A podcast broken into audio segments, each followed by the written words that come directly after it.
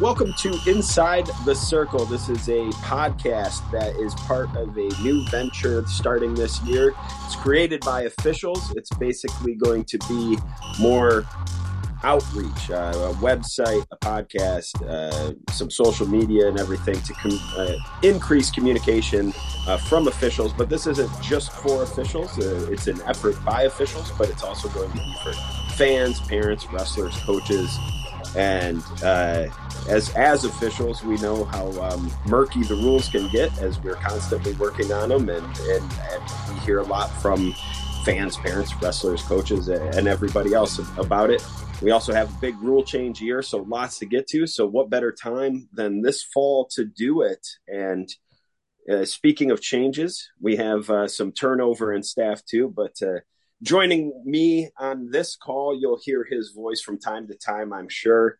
Um, we got Shane Risner. He is a uh, very accomplished official. He is currently in the Mid American Conference. Uh, good to hear you, Shane. Good to see you as always, buddy. Thank you. And then also the new NCAA coordinator of officials, Mike McCormick, is on. Mike, congrats on the job. Good to see you. Yeah, thank you so much. Appreciate it. And he's not just a pretty face, folks. Uh, hired to be our coordinator, uh, 25 times ref the Division One championships, and I wouldn't be lying if I didn't watch Darrion Caldwell and Brent Metcalf's final about uh, 20 minutes ago. Uh, so you can see him in that match as well. But uh, hey, congrats on the job, Mike, again. And uh, what what drew you to this position? And uh, you know, uh, threw your hat in the ring. And um, what are your thoughts now that it's your gig? Well, I, you know, I'm been refereeing at a high level for a long, long time, and, and it kind of just felt like a natural progression for me. Um, I feel like I can probably serve us uh, when I say us, officiate officials uh, at the collegiate level, especially um, better in the position I am right now than I was, you know, two months ago. Um, I, there are some things that uh, I, I feel strongly about in in uh, how we have to interpret rules or uh, apply them once they're interpreted for us. Maybe that's a fair way to to say that. You know, some of you guys were on the call last night, um, and uh, I think having a seat at the table now will allow me to kind of influence us uh, better, so to speak. I like it, and obviously a rule change year is is a, a, big thing, especially in a year where the committee approves so many changes. Uh, every two years, there's rule changes on the table. Um, sometimes those uh, changes are very mild. Some of them are basically some grammar corrected in the rule book. And this year we have uh, uh quite the opposite. We have a very very uh, significant list of of changes and. So, as the NCAA coordinator of officials, you already have the daunting task of getting hundreds of officials on the same page. So if you're going to an open in Massachusetts, or you're going to go to a duel in Oklahoma, or watch a uh, a try in California, you are hoping that the officials are calling and and positioning and everything in a rather similar manner. And then you throw on there uh, all the rule changes this year. So uh, if you could talk about how you know that's that's probably maybe your main priority. Yeah, certainly. Uh, so so uh, you know, and, I, and I'll reference last night only because I know you guys are on the same call I was on. Uh, you know, th- there I think were 13 rule changes. Um, I think all of them are pretty easy for us to uh, interpret slash apply, except for the bow and arrow. uh, you know, if I've been on the phone 30 times in the last two weeks, you know, 29.8 of the time, the first question is how are we going to do the bow and arrow? Um, and so, you know, as of right now today, honestly, uh, it's still to be determined. You know, Jimmy uh, has to figure out the language uh, that's appropriate and consistent with other rules in the rule book so that there's consistency, um, which I appreciate. Certainly, uh, it's a hard task for him. But at the, but at the same time, uh, sorry, uh, at the same time, uh, you know, rules that make us have to think more, monitor more, uh, process more information, and make a decision in a fraction of a second. I don't like. I just don't like it. We we, we have enough stuff uh, on our plate that we have to monitor and count and observe and make decisions on. Uh, and so when you know things are added to our plate, uh, again, this is just Mike being selfish and looking out for us. I don't like it. Um, and so when I say I have a seat at the table, hopefully I'm able to maybe influence um, the powers that be into using certain language that gives us uh, maybe a little bit of latitude and an opportunity to use our judgment. Um, and uh, yeah, so the other rules I think are easy. Look, a three point takedown's easy. It doesn't change a single thing that we do when we're watching a wrestling match. It doesn't change when we think control is established, whether the inbounds or out of bounds. It's all irrelevant. The only thing that matters is we have to do this instead of this. You know, um, it's pretty easy. There are several administrative rules. You know, again, don't really affect us and what we have to do when, when we have a whistle in our mouth. So those are kind of not a big deal to me. Um, I really, really, really am glad they took away the hand touch uh, takedown. Um, I think that was very, very confusing for fans. I think it was confusing for coaches. And honestly, I think it was confusing for us, you know, depending on where you were, it may have been interpreted one way. Um, as much as we maybe didn't like it, it was called one way in one place and not exactly the same way in another place. So the fact that it's back to uh, most of the people on this call, the way it was our whole entire life until six or seven years ago, it's back to the way it used to be, you know, where control is control and it's kind of felt and established and we get to make a make a decision. Um, so I love that. Um, the um, video sequence rule I love. It allows us to to fix things and not uh, have a kid penalized because maybe an official raised up his hand for a takedown, uh, you know, a half a second too soon or a second too soon, and then the coach was able to challenge when the takedown was awarded. And certainly that was his right within the rules, and that was just the way the rules were written. Um, but you know, if an official just in haste or excitement raised his hand and the takedown wasn't there right when he raised it, and, and you know, a fraction of a second later the takedown was secured, the coach was able to to kind of say, "Hey, takedown wasn't there when you awarded," even though it was completed and, and given and awarded and earned. You know, a half a second later, uh, a second later, the coach could challenge that, and then you have to take take down off the board, you know, and that's just was uh, the way the rules were written. And so I'm very happy that that's changed and uh, kind of made it like a football play out rule for, for years. I've written uh, in our survey, uh, you know, like, you know, 10 years ago in a football game, if there was a fumble, the whistle blew, blah, blah, blah, blah, you know, whistle blows, there's a pile, who's got the ball. I think now uh, when there's a fumble in a football game, no one says a word. No whistles are blown for the most part. Everyone just gets out of the way and let it happen, knowing they can go back at the video and make it right.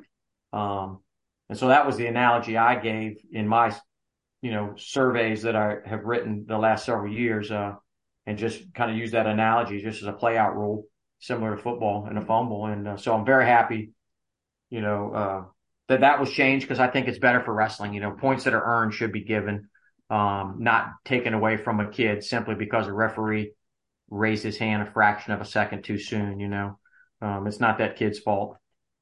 Uh, absolutely, absolutely, and and it's kind of like the rule book is always going to be this ever growing document as more situations come, um, and there has to be sort of this black and white. This is how it needs to be called, but and where use your common sense doesn't look so good in a rule book, right? like, like your bow and arrow example and everything yeah. like that. Like use your freaking common sense doesn't really look too good in a document. Um, and then of course your task of getting everybody on the same page, you know, use your common sense doesn't exactly, uh, you know, sound like great leadership either, even though you kind of need it, especially yeah. in a dynamic sport like wrestling with all the different situations you could possibly encounter. Yeah.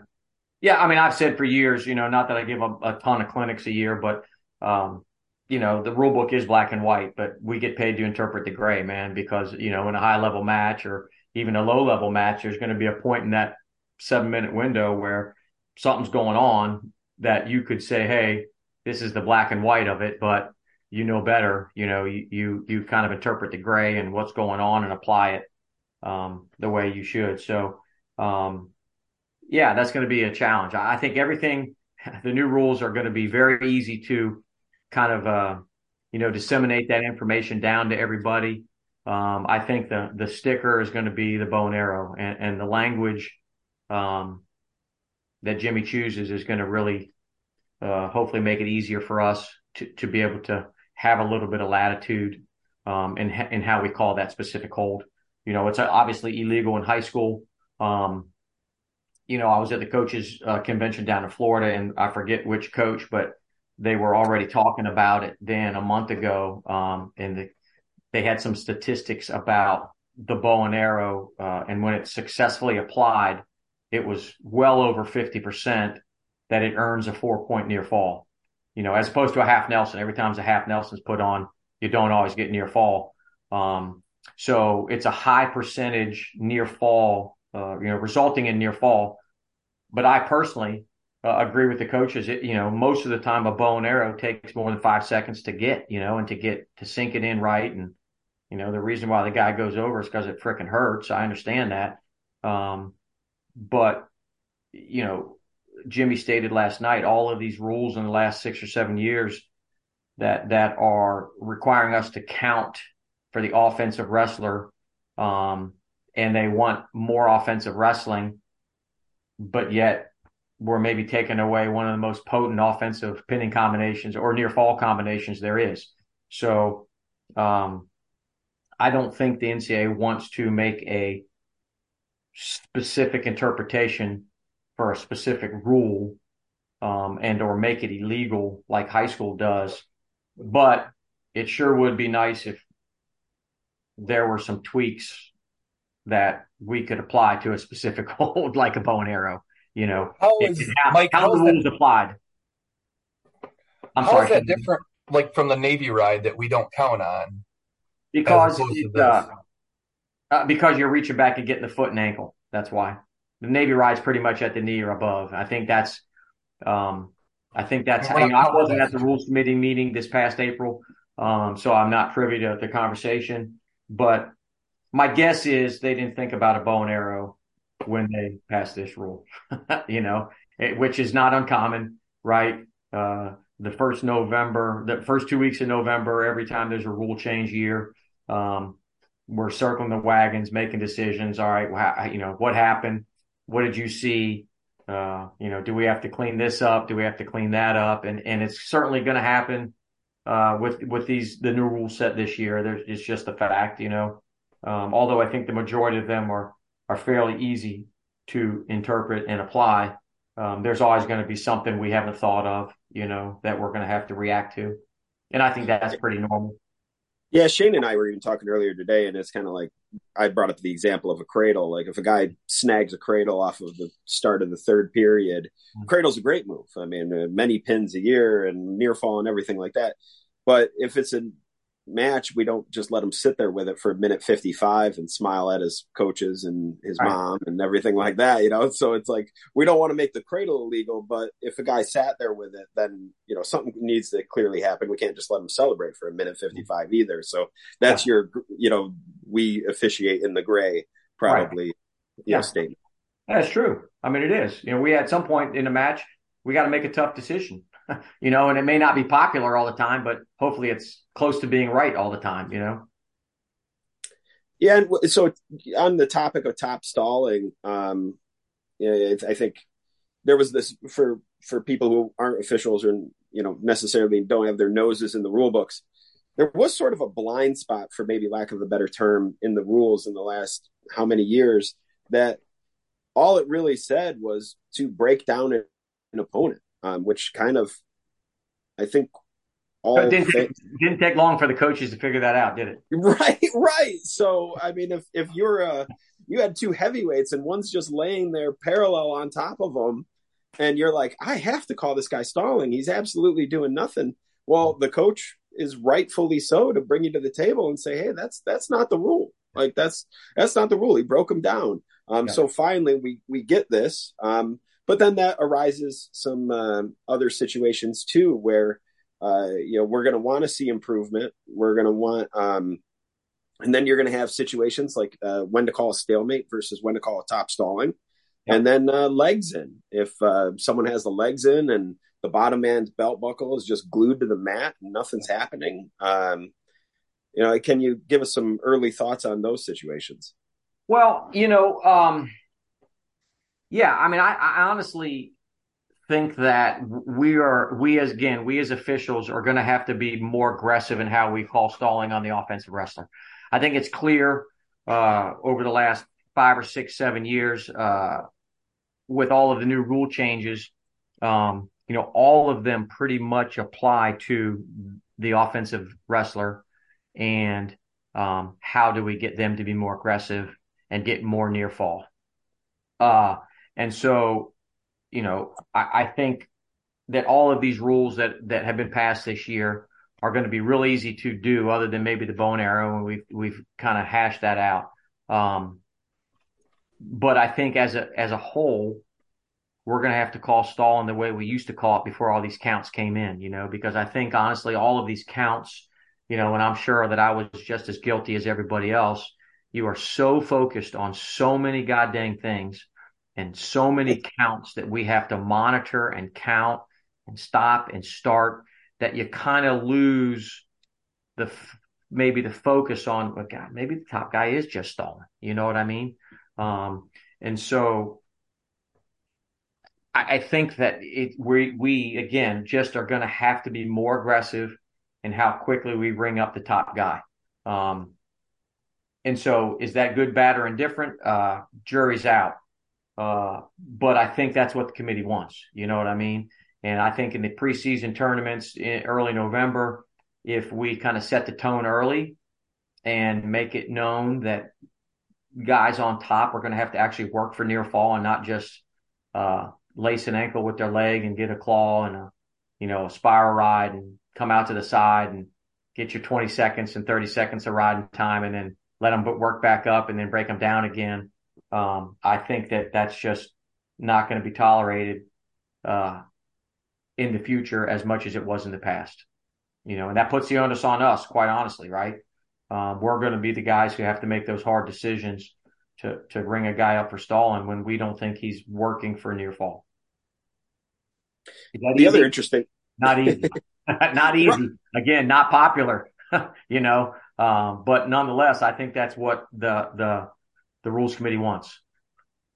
Well, and we have to remember these are college wrestlers too, so it's not like if the top guy throws a half Nelson, they just go to their back like, "Oh gosh, I've never seen this move before" or anything like that. You know, so um, just because we're not turning them on top doesn't necessarily mean stalling either. And you hear yeah, horror correct. stories.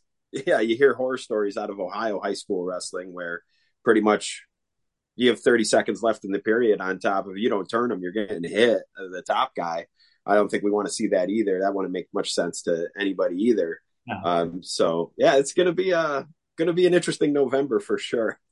Yeah, hundred percent. You know, there, there's there's uh, we're gonna have to react to some things that we weren't expecting, and that that's pretty normal. You know. So, Mike, on the call last night with Jimmy, um, he brought up an interesting point and something that I'd like you to talk about because it seems like it makes a lot of people very uncomfortable when people start talking about the double stall call. Yeah. What are your feelings on stall call, and do you think it has more of a place in wrestling this year than it has in the past? Um, I would say that in my 33 years of officiating, that I've probably only called a double stall call four or five times.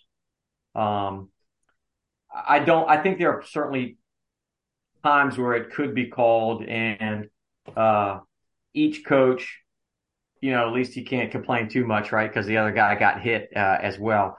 But there have been more instances in in the past where both guys are kind of doing nothing, and I'll hit one, and then ten seconds later hit the other. You know what I mean? Or fifteen seconds. Um, and every situation is different. You know, you certainly can't. I can't sit here and say that would work in every situation because it certainly would not.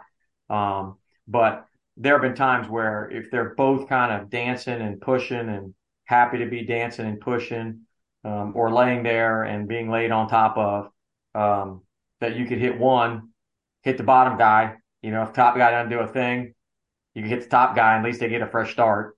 Uh, you know, so I, I, know Jimmy said that last night, uh, and I, I I don't know that I personally am a massive fan of a double stall. You know, I don't know what the masses think. Um, but certainly I would say to you, I've watched enough matches where I'm like, yeah, damn, both these kids are stalling. You know, that doesn't mean the referee called it. Um, doesn't mean that I called it. Uh, but there are times where, you know, it, it could be an accurate call. Now, what do you think, Shane? I think there's time that it could be an accurate call as well. And I also think it's one of those things that sometimes when you want to hit the one guy and then you want to hit the other guy 10 seconds later, if that guy starts doing something, you missed your opportunity to hit him. Yeah, for sure. And, and the other thing, it's a big call because if you double hit him in the first period and you have a third period scramble, now he doesn't have that option to jump out of bounds to get a free stall call because guess what? He's not going to go out of bounds. So the scoring situation is going to continue. And he knows that. The kid knows that, right? Oh, yeah, 100% he knows that. So as a referee, yeah, it's comforting to have a, a warning in your back pocket in the third period, right? Where you know you can ring them up and it's not going to tie the match or, or have the other kid win the match. Um, so there's a lot of, you know, there's a lot of cat and mouse uh, stuff going on. There's a, it's a chess match, right? Especially between two really, really high level guys. And so even though there's not scoring, in my opinion, uh, you know, much the opposite of freestyle, which I love to watch. You know, uh, there can be lots going on, and no one has put a point on the board in free in folk style, in my opinion. You know what I mean? Um, and that doesn't mean they're stalling. That just means they're being really cautious about going underneath a guy, especially now where you're down three 0 instead of two 0 You know, so the risks, the risk reward is different now. You know, um, so you know, my assumption is this year there's going to be a lot of lot more reattacks than maybe we saw in the past. You know, so I don't know. We'll see. You know, again, when when the kids hit the mat and, and get after it, we'll we'll we'll be able to figure this all out. Mike, um, some of the early conversations um, when they they announced these potential rule changes really were focused on the video review, and I completely agree with you. The video review and giving us the ability to not only correct the situation, um, but look for other things as well, you know, is is pretty powerful. One of the things um, that was talked about a little bit last night that I maybe want you to to touch on was they've eliminated the verbiage from the rule book of dead time. Uh, Jimmy had kind of Jimmy had uh, mentioned last night that there are situations where we are going to go back and add time on the clock if it was a situation where the match should have been stopped. Right. Uh, for example, maybe maybe an out of bounds. Um, can you can you you know give us your thoughts on that?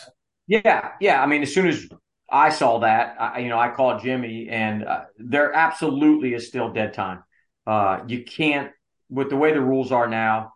Uh, there's no way there will not be at some point this season dead time. I think that oper- the chances, excuse me, of it happening are, are going to be greatly reduced, diminished because we now have this sequence that we're allowed to look at and make right. Um, but yeah, I don't, I think the example he used last night, which is the one I gave to him when we were in the convention. I mean, immediately I said, what if I take you down? Um, I lock my hands, the ref doesn't see it. Um, and then I put you on your back and pin you and the coach challenges the locked hands. You know, the kid that got pinned, his coach challenges the locked hands. I said, that's dead time. You were wrong. You're going to change the call. You go back to when I locked hands. You fix the clock. You fix the riding time. The pin comes off the board and you, you start in the down position. So yeah, there absolutely is going to be dead time. You know, the other one I thought of immediately was what if the kid's given the wrong choice in the third period, you know, um, and he goes top or bottom for four or five seconds before everyone realizes that the wrong kid is down. Um, another example of dead time, you know, where uh, you'll take that three or four seconds off the clock, you'll put the right kid in the right position. Sorry, my dogs are barking. Um, and uh, you'll restart it, you know, two minutes. So, you know, there, there are probably others, but, you know, those two quickly come to mind.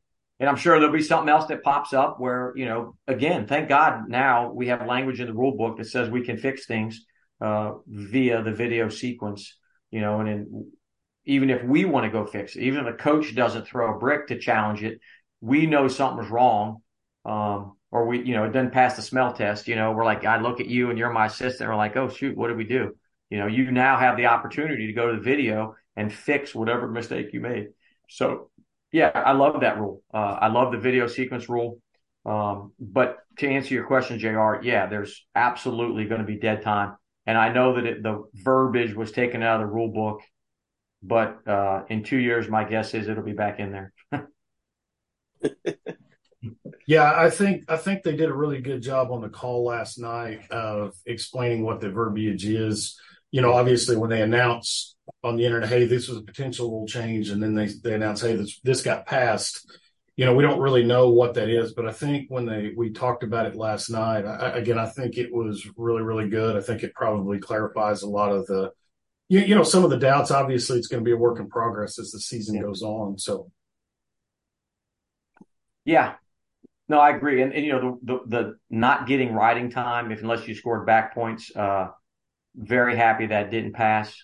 Um, you know, I mean, I, immediately I said, what if you ride a guy for four minutes and you get three one counts, you know, but you don't get two? You know, first of all, it's no easy task riding a grown ass man for three minutes, um, let alone, you know, tip him to 45 for let's say he did it three or four times for one second, but you never right. got two consecutive seconds. You tell me that guy hasn't earned a point, a riding time point. So I was happy again, selfishly, I was happy that rule didn't pass. Um, but the the ones that have, I, look, I think they're going to be very easy for us to apply. Uh, the only one that's going to give us any troubles is a bow and arrow. You know, I'm waiting on the uh, two, three, and four near fall. I think uh, you know you're refing a duel you come up with four for one team, you come back with three in the next match. Uh, I, I, think uh, there's going to be some fired up coaches with that one, but yeah. you just got to be better at your counts, right? Yeah, no, I agree. You know, when that when that passed, my only concern was that we may have more challenges. You know, I think uh, between four seconds and two seconds, there's a definitive pause. Um, and yeah, we still had some challenges when it came to near fall. But you know, the difference between two and three is a point, and the difference between three and four is a point now. And so um, I think it may lead to, to more challenges um, in a dual meet or a, a, tournament. But you know, they still only get one challenge, right? I mean, if that's what they want to use the challenge on, hey, they're allowed to. You know, we shouldn't take homage to that or be offended by that or or whatever. Um, if they're wrong, then they've lost their challenge, and they that's what they chose to throw their brick on. So so be it. I mean, let them do it. Uh, you know, I just think it, it will lead to more challenges based on a, a, two count or a three count or a four count as opposed to a takedown. You know what I mean? That's all. Absolutely. Uh, you did mention the no reaction time, hand touch takedown being a thing of the past now, and yep. which it, it did become comical. There were a couple very memorable situations last year where guy drags behind, gets up, guy hits a roll, um, and comes out. They come out facing each other basically, and the the ref has two, and one for an escape, and everyone's like, "How was that a takedown?" and everything. And then you know there was rear standing control, then a hand touch, and it didn't it didn't really pass that smell test. It didn't really like it's it's tough to explain to your girlfriend. I always say, yeah, like, or even an average fan. Think about an average high school fan, and you try to explain that. I mean, you know, the the, uh, the the the absolute classic, perfectly called situation. You know, and when you go to sudden victory, it's even worse, right? Because now the match is over. You know, in a dual meet, unless the guy can roll through and get a reversal or come up or whatever, at least it would be two and one or two and two. But the uh, I forget the guy's names, the Penn State 97 pounder and the Rider kid and I believe Gary Wade had the match. Um, and it was a sudden victory. And uh, the Rider kid lifted up the Penn State kid and returned him, and his hand, you know, his he tucked his hand under, but his hand touched, and uh, he of course rolled through and came out on top with the Rider kid being on his back. But the match was stopped as soon as his hand touched because that was a rear standing hand touch takedown. So um, I think that was Laird and Max Dean. Yeah, that's it. Yeah, yeah, you're absolutely right. Yeah. So, and it was Gary called it perfectly. Um, but that's an example of, yeah, is that's a takedown? Come on. You know, I mean, even to the average fan, you're like, yeah, that guy wins because this dude's hand touched the mat. even though that dude ended up on top with the guy on his back, he loses. Um, so I am really happy that rule's gone. Um, I think it's going to make our job much easier, more consistently called, just traditional control, the way we've done it for most of our entire life, uh, other than the last five or six years. So now, though, the hand touching has to be beyond reaction time, which I guess the only situation this ever could really come back and bite us is end of the period, guy gets behind, he's tripping, and guy quick hits his hand and comes up. Then there's the buzzer. Um, everyone in the room wants to, especially in a place like Carver Hawkeye or something like that. So you might have a situation like that that might not sit well with the fans, but I think nine times out of ten, this is a positive change. Oh, I think it's a very positive change. Yeah. Yeah. So look, reaction time is going to be different for everyone. The, the six of us that are looking at each other right now, our reaction time might be different, a half a second, you know, plus or minus, whatever. Um, not only that, but I think the reaction time is going to be different depending on the situation, whether it's a takedown or a reversal, um, or think about a feet to back or uh, offensive, defensive guy puts himself in near fall for a second, trying to get a reversal, uh, and then the offensive guy holds him there. You know, all of these situations where we are allowed to apply reaction time. Um, I think they're going to be different per situation, um, and I think they're going to be different for per official. You know, you can't set it in stone and say it's one second or 1.25 or eight, you know, 0.875. So um, again, it gives us some latitude and the ability to use our judgment. Um, and I, I'm a big fan of that. Speaking of takedowns this year, Mike, we have the three point takedown. What's going to be the proper mechanic for displaying the three points this year? So, Mike, right now, since for the podcast people that can't see his fingers, he's holding up his pinky, his yep. ring, and his middle finger. Yep. Correct. Yeah. That was my first decision when I got to the job. They they said, "What do you want it to be?" And I said, "This." I mean, that's what we do for a three point near fall when we had it, right? I don't want it to be this. Um, I, I don't. Uh, that's maybe hard. I think this is just more consistent. You know, that's what we have done when we did do three point near fall. So it just makes sense to me. So we're gonna have the same three for near fall this year yeah. and the take and the takedowns. Yeah. Perfect. Thank you. Yeah, no problems. Anything else, Shane and Jr. Uh, on the rule changes here? Yeah, no, I, I think that um, you know Jimmy last night. Uh, obviously, um, I want to give him props for putting himself out there. Um, Jimmy did a really good job. I don't think since I've been calling the NCAA's that anybody has uh, any of the rules interpreters have ever um, you know, got on with a in a conference call with the officials. So I wanted to give him a lot of props, and even Jimmy last night. There, there's some uncertainties that they're working on. They haven't, you know, they haven't uh, clarified, but they'll they'll they're working on it. And I and again, I think it was a really really good call to have and and get the season going. So I wanted to give him some props with that. Yeah, yeah, yeah. It's been nice. I've known Jimmy for 30 years. Uh, we, you know, he's an East Coast guy originally before he moved to LA. So we refereed way back in the 90s together. Um, and so it's not, you know, for me, again, selfishly thinking of us as officials, uh, I'm, I'm very happy that a former official is in the secretary rules editor position, you know, because he knows what we feel, it feels like to have to make a decision right in front of 15,000 people, uh, when the whistle blows at the end of the period. Um, and I think his thought processes uh, are going to be more aligned with our thought processes. Although he has a job to do, right? Different than our job. Um, I love the fact that it's an official who uh, at least has some insight into how it feels and, and what goes through our mind when he's writing a rule and the language of that rule and how it impacts how we have to then translate it to the mat, you know?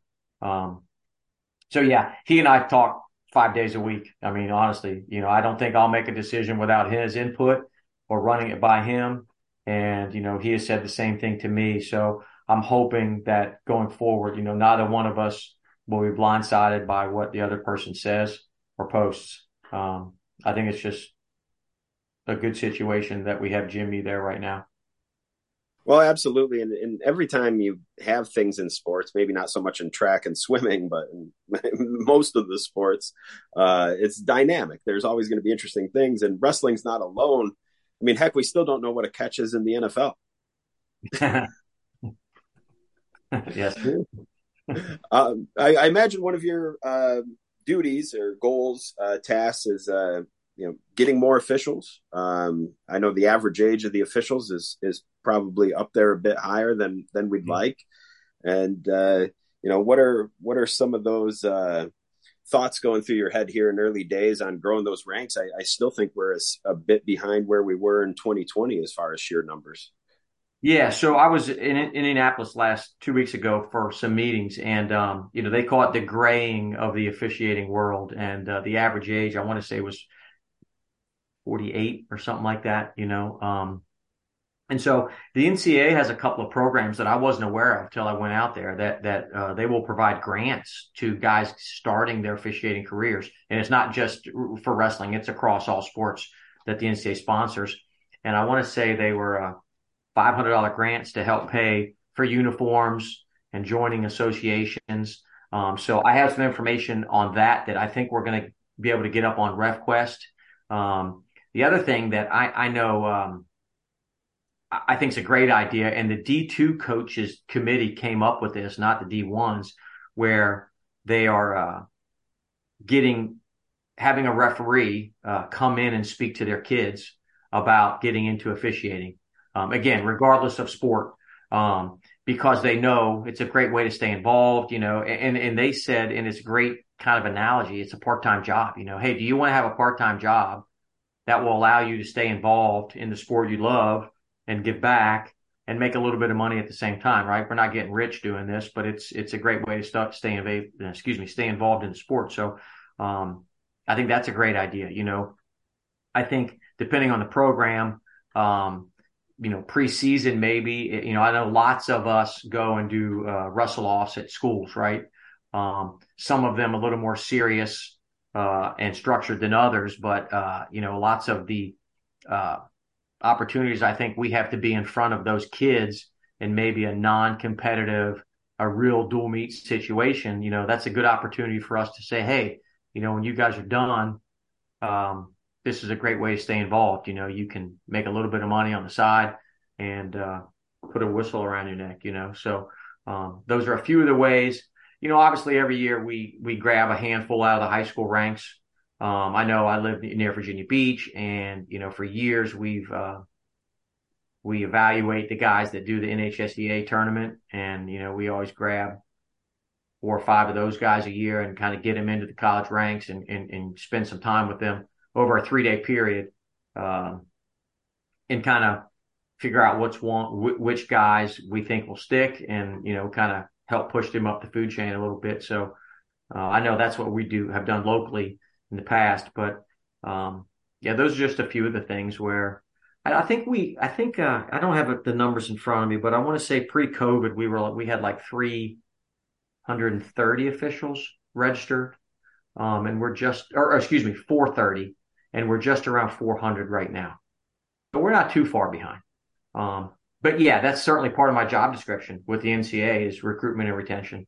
So uh, yeah, we'll get some information out there. But I think talking to the college kids, it, you know, personally, one on one, or not one on one, but in a room with these kids, um, and maybe a little more relaxed atmosphere is one way that I think we could maybe get some guys out. You know, um, obviously, the way most of us got into this was starting out at high school and working your way up. Um, so, you know, and, and that may not be appealing to some college kids, right? I don't know. Uh, you know, thank God there are guys that are happy as a, they can be just doing high school. You know, we need those guys too, right? And there's some phenomenal officials. There's a couple of guys in Virginia that I've asked more than once to do college and they don't want to. You know, they don't want to travel. Um, they don't want to be away from work or their family, um, which, you know, this certainly requires it at certain points of your career. Um, and we need those guys too, you know, so, um, yeah. I'm gonna. Mike, what do you see as the biggest challenge from guys going from high school to college right now, and to, with today with the new rules that we have and everything? What do you think the biggest challenge for those high school guys is? Um, well, you know, all of the counts, man.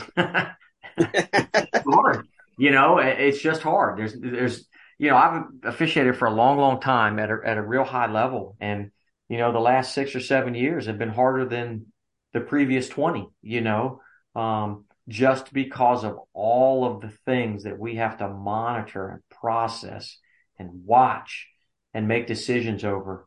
Um, I mean, I've, I've said this in front of groups of young officials. I would hate to be you you know, because the scrutiny is incredible now, you know. I mean, it's awesome that everything's on TV or streamed on Flo or Track or whatever the case may be.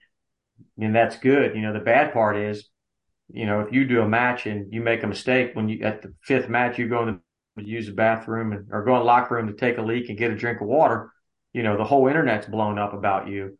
You know, 15 years ago, I could be in Carver Hawkeye and make a mistake and no one knew about it till 10 days later, you know, uh, when the VHS came in the mail. And, uh, you know, it, it's so the scrutiny is incredible now.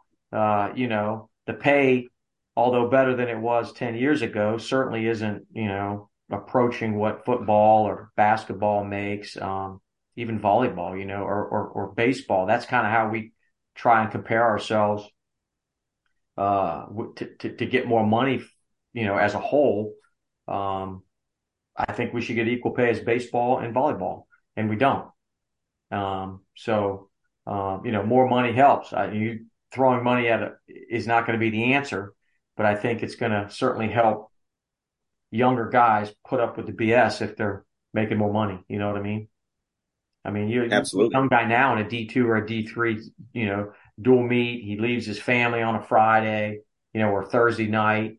Uh, he drives wherever, doesn't get paid mileage, depending on the school or the association, you know, makes 250 bucks for the match, gets yelled at, you know, called everything under the sun, spends the night. He might have to pay for his own hotel room. You know, he's possibly gone for two and a half days from his family for 300 bucks. Are you kidding me?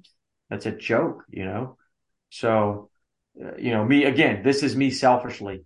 I'm going to push hard to get more money um, because I think w- we deserve it. You know, I don't think there's a group of officials that work harder than we do. Um, and I have some very good friends that are ACC basketball people um, and officials. But you know, the ball goes through the hoop, man. Everyone in that whole gym knows it's two points. if your foot's behind that little line, everyone knows it's three points. You know, so uh, the amount of information they have to monitor and process is nowhere near what we have to monitor and process and the scrutiny we have is unbelievable versus what they have to do. And it sure would be make uh, make our life a lot easier if we got three rand a match for the scrutiny. Who cares, right? But we don't. We might get 300 a match. And so people sometimes just aren't willing to put up with that. You know, they're not willing to take time away from their family or, or their kids or, or whatever, um, for the little bit of money that we're able to kind of get, you know? So I think it's important that we raise the fees every every year. You know, even if it's two or three percent, a cost of living adjustment. You know, gas is more expensive to get there. Hotels more expensive. Everything's more expensive. Why should we not get more money? Absolutely. I know grocery shopping lately has been fun for little kids and everything with the family, but uh, yeah, and I, I, guess our last bullet point we really had was uh, preparation for the season. Uh, what can we do besides maybe uh, lose a few of those extra pounds to help you move around on the mat? Well, yeah, I mean, obviously cardio is important. Um, you know, I, look, even to this day, well, not anymore because I don't ref, but you know, until last year, I mean, the last thing I did before I walked out of the locker room, locker room was look at the penalty chart. You know, and I, I'm a big fan of you know, and that was a big beef of my dad. So it was ingrained in me from an early age. Uh, you better know that penalty chart inside and out because everything's good until it ain't, you know. and when the uh, crap hits the fan, you better know what signal to to give, what the rule is, um, because if you screw up, everyone's going to know it. Um, so, you know, obviously know the rules, know the case book. That that goes without saying. But uh, you know, getting mentally probably a little easier for guys that have been around the block for 20 years, you know, than a new guy. But if you know that penalty chart, um, I think that will certainly help. You know, obviously, if you're a younger official, I think find a mentor, find a group of mentors, find people you trust that are going to give you honest feedback. Um, if you you ask them to watch you officiate, um, and, and if you ask them to give you honest feedback, don't get mad at them when they give you honest feedback. You know, you have to be willing to accept their criticism, whether it's good or bad, um, because most of the time those guys know what it takes to get to the next level. Um, and so, you know, you can't have thin skin, you know, when you, you know, ask for buddies to give you your opinion, you know, I mean, I, even till last year, you know, if I had big matches, I mean, first phone call I make in the car is to Hags or Fitzgerald or Kenny or Kessel or, you know, hey, did you guys watch the match? What do you think about this situation at 150, you know? Um, because we're constantly talking about the rules um, and situations. So I think conversation's good. Uh, find a small group of guys that you trust, um, and uh, and just get ready, man. Moving on, with that in mind, in the last few getting ready for the season, last few years we've had a nice video that's come out. When do should we expect that to land on RefQuest? So I think Jimmy is going to do within the next seven to ten days uh, some written uh, interpretations, and once he finalizes those, I'm going to then the following week probably put some videos out. Um, you know, again, I, other than the bow and arrow, you know, there's like three different things I think I need to show, honestly, you know. Um, so we'll get those videos out. Uh, and, you know, that's part of my job description, obviously, with uh, NCAA. Um, but I can't really show the videos until Jimmy finishes the language uh, of the different specific situations, you know. So we still got what about two months, give or take, um, you know, before we hit the mats for real. But I, you know, I know I would like to get this stuff out as soon as possible, especially the bow and arrow. I mean, that's the elephant in the room. I think we, you know, again, personally, I think we should start with that one and just get it out of the way so guys can start complaining about it now or start figuring out ways uh, to, to, to get around it or, um, you know, maybe there'll be uh, outrage from the coaches and we'll have to make some kind of change. You know, I really don't know. Um, other than I can tell you that everyone I talk to, that's their first question. For more information about this podcast and other episodes, visit InsideTheCircleWrestling.com. InsideTheCircleWrestling.com is where we will list information about our podcasts or video and visuals that are associated with certain shows that our presenters use.